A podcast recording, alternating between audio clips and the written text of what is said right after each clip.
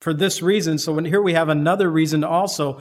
We thank God without ceasing because when you received the word of God, which you heard from us, you welcomed it, not as the word of men, but as it is in truth, the word of God. I think that's so important how people receive the word of God. We first notice that they welcomed it not as the word of men.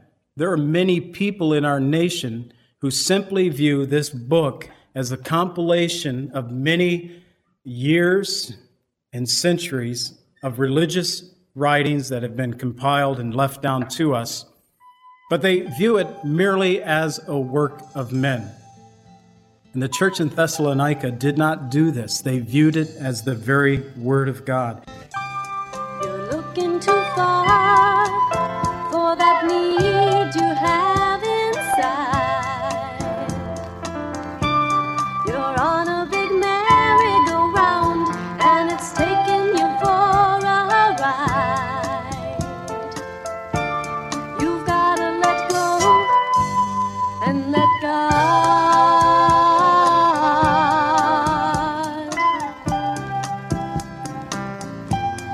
Welcome to the Cleansing Word. We invite you to stay with us as Pastor John Pennell of Calvary Chapel Lake Villa takes us through a verse by verse study from God's Word. Each Monday through Friday, we'll be airing messages to encourage you in your faith that you might grow in the knowledge of our Lord and Savior, Jesus Christ. I hope that you enjoy this broadcast, and I'll return at the close of this teaching to give you more information about our church and how you can obtain a copy of this message. Now, here's Pastor John with today's message from God's Word. do in your life. We can get rid of pain and get rid of strife. All you've gotta do is let go and let God. 1 Thessalonians chapter 2, beginning in verses 13 through 18. We're going to be looking at God's effectual word working to this day, I believe, in the lives of those who believe. That is what Paul writes to us here at the latter half of verse 13, saying that the word of God, which also effectively works in you who believe. I believe that. I, I see God's word working in, in my life. I see him working daily. I've seen him through the years of my life, working in my life. I've seen him work in my wife's life and our children, my family, and many of you. This morning, I wanted to uh, share a testimony. Perhaps you know it, perhaps you don't. It's not my testimony. See, there are different testimonies. God sometimes saves some radical people. I wasn't one of them. And quite often in the Calvary Chapel movement, there are people who believe that every Calvary Chapel pastor has come from some radical background. You know, I, I killed about 25 people and came to the Lord. And I just don't have that testimony. I do have a testimony, and I'm not ashamed of it. I'm very grateful for it because my testimony is, I believe, very simple that I was raised in a Christian home to know Jesus, and I accepted him early in my life at the age of seven. And because of that, the Lord prevented me from going down many trails that would have brought destruction in my life. And so that's kind of a simple version of my testimony. I wanted to share with you what I really pulled from a book we got in our book room called The Harvest. And, you know, this is a good read. If you haven't read The Harvest, I would encourage you. They run through, I think there's, uh, there's 10 guys photographed on the back. I think there's actually 12 in the Harvest story, but it's telling some of the stories of some of the pastors who became Calvary Chapel pastors and their life prior to knowing Christ. Only one, Chuck, and another, Jon Courson, were the only ones that seemed to be on the right trail from the very beginning. All the rest of these guys were fairly messed up. And I just wanted to share a little bit about Raul Ries this morning because it is an amazing thing to see how God can radically change someone's life. And his story, kind of a compilation of 11 pages that's written in the book, or 10 pages that's in the book. And then there's also a book on our table called From Fury to Freedom, a larger expansion of his story and what God's doing now. But at the age of nine, Raul would tell the story that he was taken by his dad to all the bars there in Mexico City, and he was forced by his dad to sit outside while his dad went in to get drunk, to carouse around, have women. And he said at the age of nine, he had seen about everything. But the drinking also during that time had led to violence within their household. And so Raul and his mother, Raul being the oldest, were often at the receiving end of this violence that came as a result of his father drinking. And Raul would say that I truly hated my father. By the age of 10, mom got fed up with it, moved to LA, took her children, three boys, with her. And Raul said for the first time, life was kind of normal. He had a paper route. He did the normal things that a kid should be doing, going to school and having friends and activities. And then at some point, his dad would come to visit, and then his dad would come to visit, and finally, his dad came to stay. And his hatred for his dad continued. His dad didn't change his way, and Raul became a very violent man. He's got, as far as muscle, more mass than me. If you know his story, he's received his uh, master's in kung fu, and so he in martial arts is very gifted, but he's, he's not taller than me. He's not really a huge guy, but he had so much anger in him, he would pick on all the big guys and just want to cause him to have a fight and get into a fight. One time at a party, he beat a man so severely, if it wasn't for his friends pulling him off, he probably would have killed him.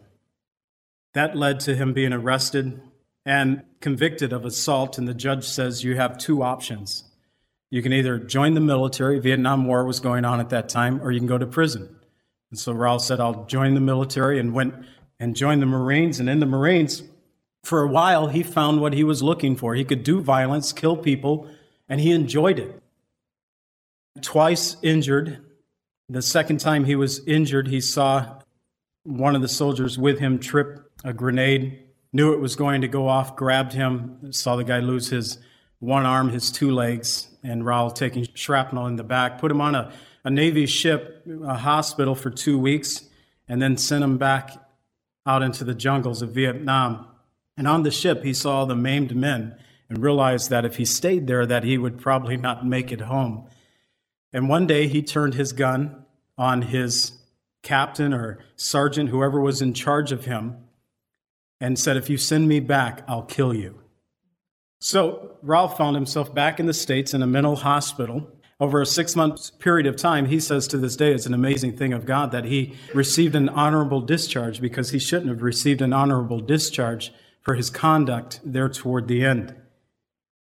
Back in the States, he found his old high school sweetheart, was able to finally convince her to have sex with him. She became pregnant. And the reason I said finally convince her because she was raised in a Christian family down in South America. In Colombia, I believe, is where her parents were missionaries. And this girl knew better, but had backslidden at this time. But on the day of their marriage, she committed her heart back to Jesus. Sharon just gave her heart back to Jesus, and they had three boys over a course of five years. Raul became the expert in kung fu, had his own studio, was a womanizer, a drunk alcoholic, just like his father was. And after five years, now Sharon receiving the beating end of his fist, knowing that her life was in danger, her children's life was in danger, she decided, and I believe it was on an Easter Sunday, that she was going to leave Raul. Raul was on a camping trip with his friends, and that Sunday afternoon she packed her luggage.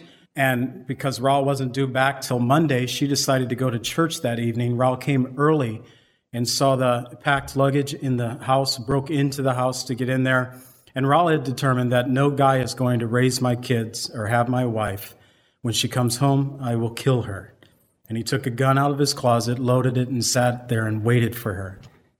As he was sitting and waiting, got bored, started watching TV, and suddenly he was watching testimonies of hippies, of people of his age, giving testimony about the change that Jesus Christ had made in their lives.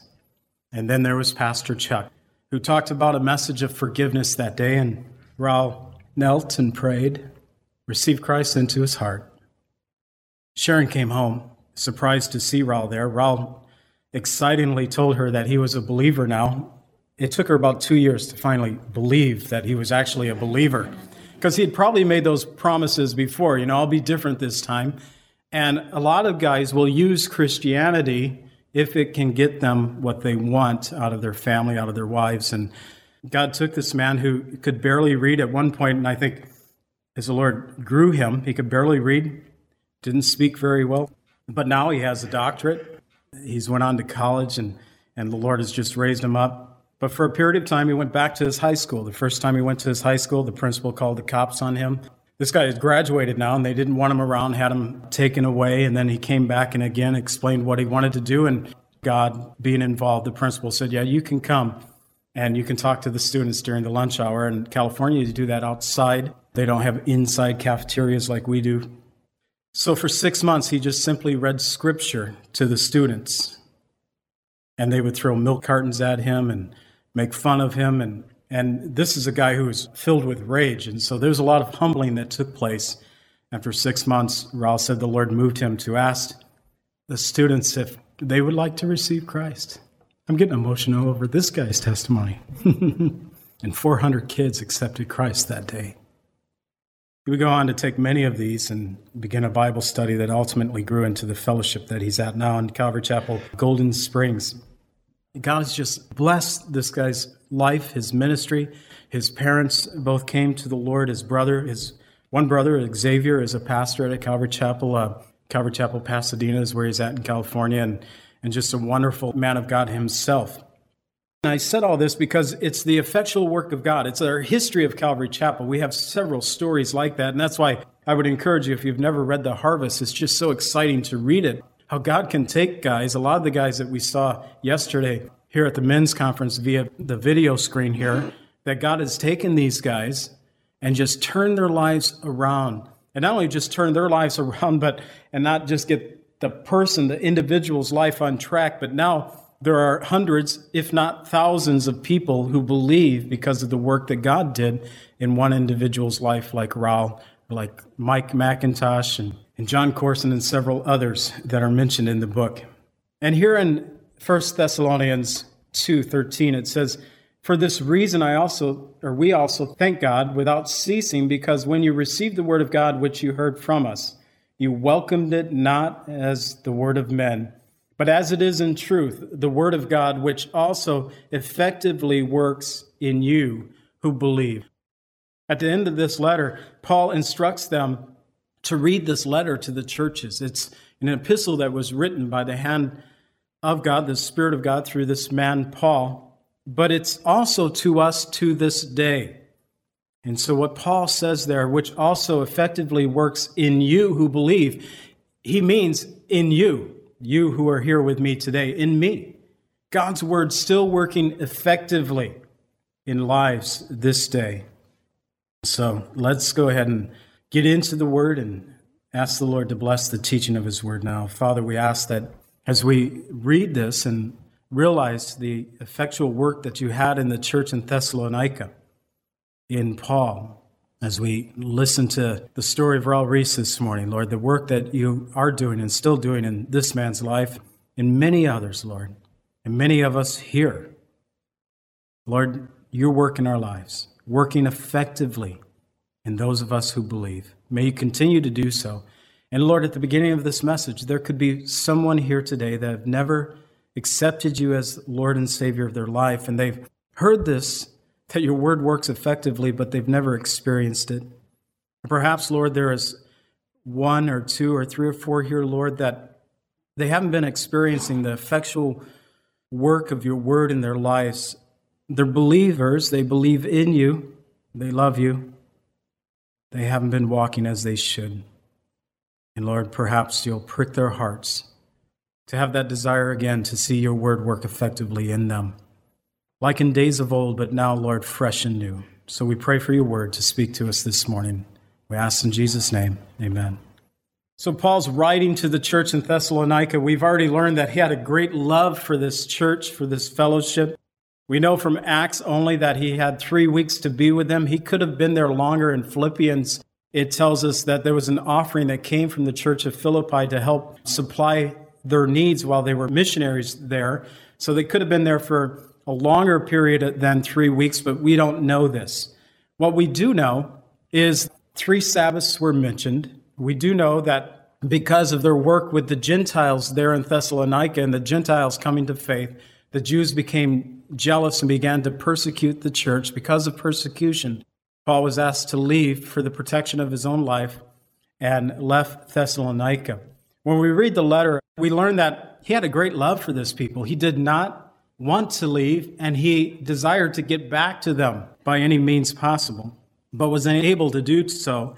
He had by this time had sent, and we'll learn this next time in chapter 3, he had sent Timothy to go back to minister to them and just to make sure that they were sure in their faith. And while Paul's writing this letter, Timothy has returned and said, Paul, they're doing great. They love the Lord, they're following the Lord, they're walking, and they're doing great. And so this letter is a response to his great desire toward them, but also just to encourage them. There were some issues, some things that they had that Paul will address in this letter that he addressed to the church there and to us today. We find once again that it's without ceasing in verse 13. Because when you receive the word of God, they give thanks to God without ceasing. And this is a theme that we find throughout this book and also in the next and Second Thessalonians. And we know the verse where it says, pray without ceasing. But we find throughout here that Paul did this in chapter 1, verse 3, saying, remembering without ceasing your works of faith, the labor of love, and patience in hope. That it was without ceasing. In verse 2, it referred to the prayers that they're making mention of this church in our prayers. Always, he says, always, we are bringing you before God without ceasing. So in chapter one, he's remembering without ceasing in prayers toward the Father their work of faith. And so as he's praying and he's praying to the Lord, you can just kind of envision Paul saying, Lord, praise you for how they received the word of God, their work of faith, how they believed, and the labor of love that they had, and their hope in you and your coming. But he said here in verse 13, another reason for this reason. So when here we have another reason also, we thank God without ceasing, because when you received the word of God, which you heard from us, you welcomed it, not as the word of men, but as it is in truth, the word of God.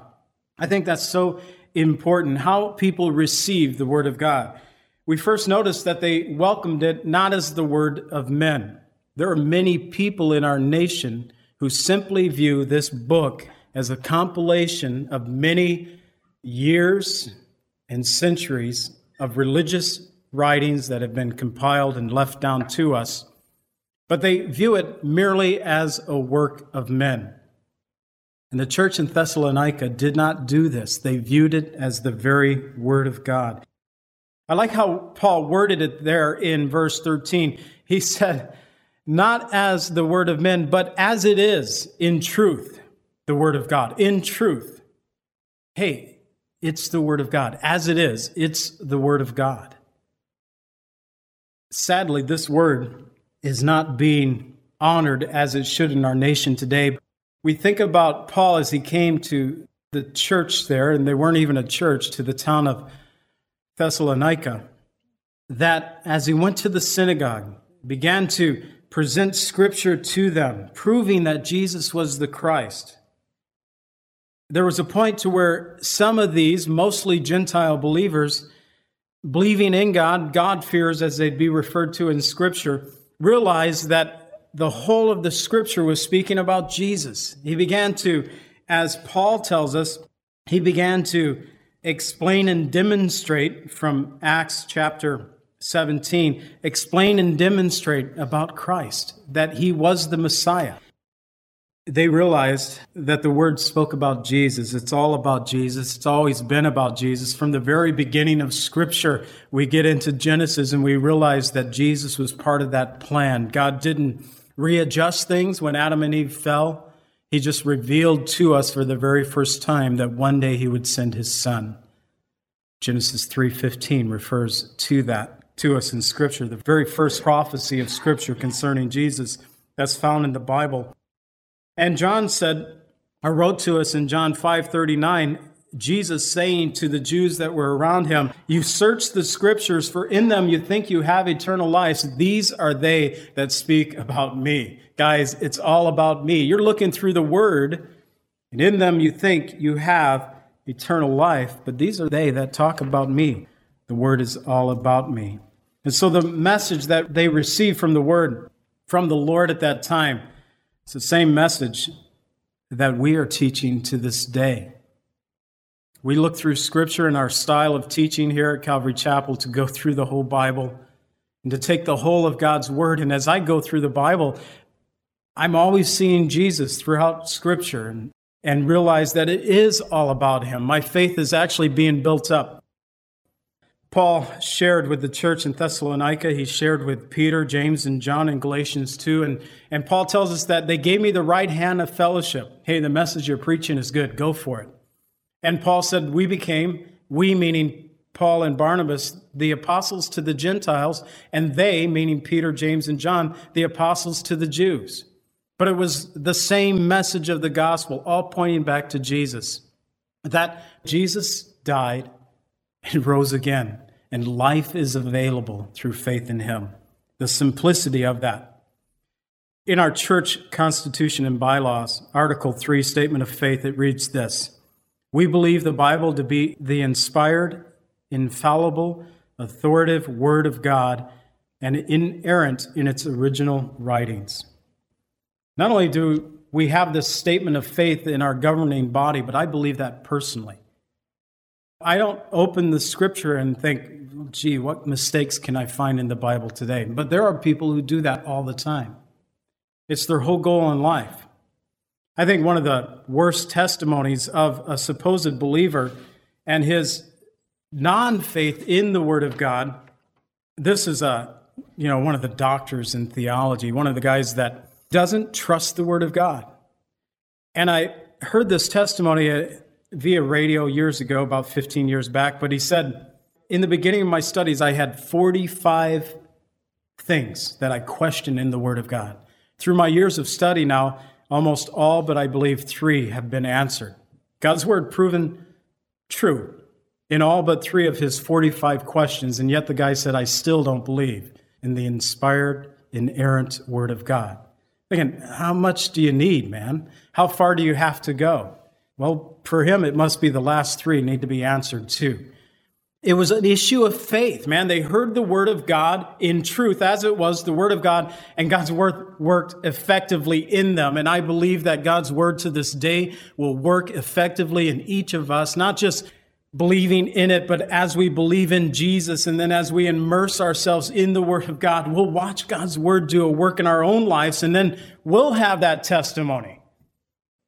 And so when I pick up the Word of God, I pick it up knowing that God has been watching over and caring for this book through the ages.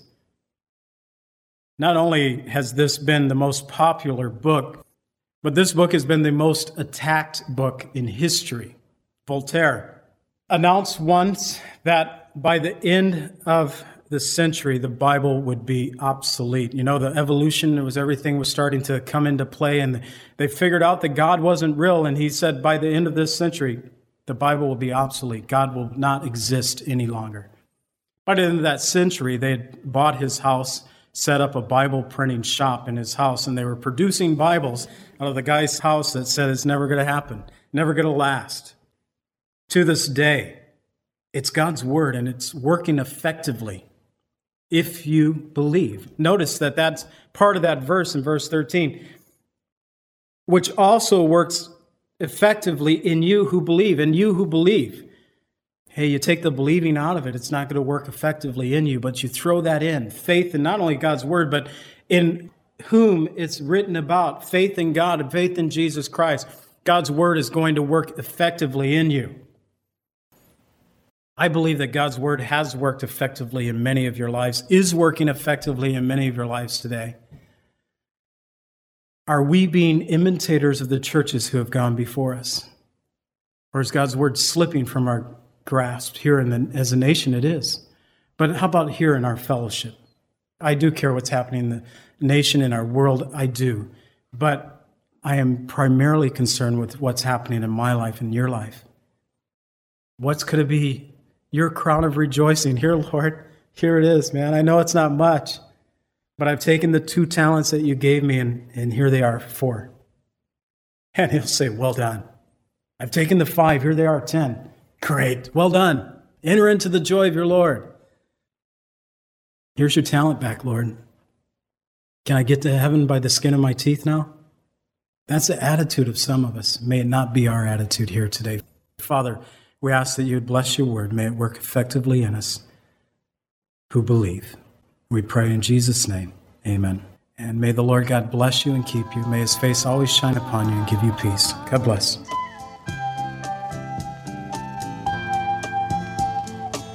Calvary Chapel is a fellowship of believers in the Lordship of Jesus Christ. Our greatest desire is to know Christ and to be conformed into his image by the power of his Holy Spirit. If you would like more information about Calvary Chapel, or if you would like a copy of today's message, please contact us at 847 265 0646. That's 847 265 0646. Thank you so much for joining us today, and may the Lord richly bless you as you worship Him today.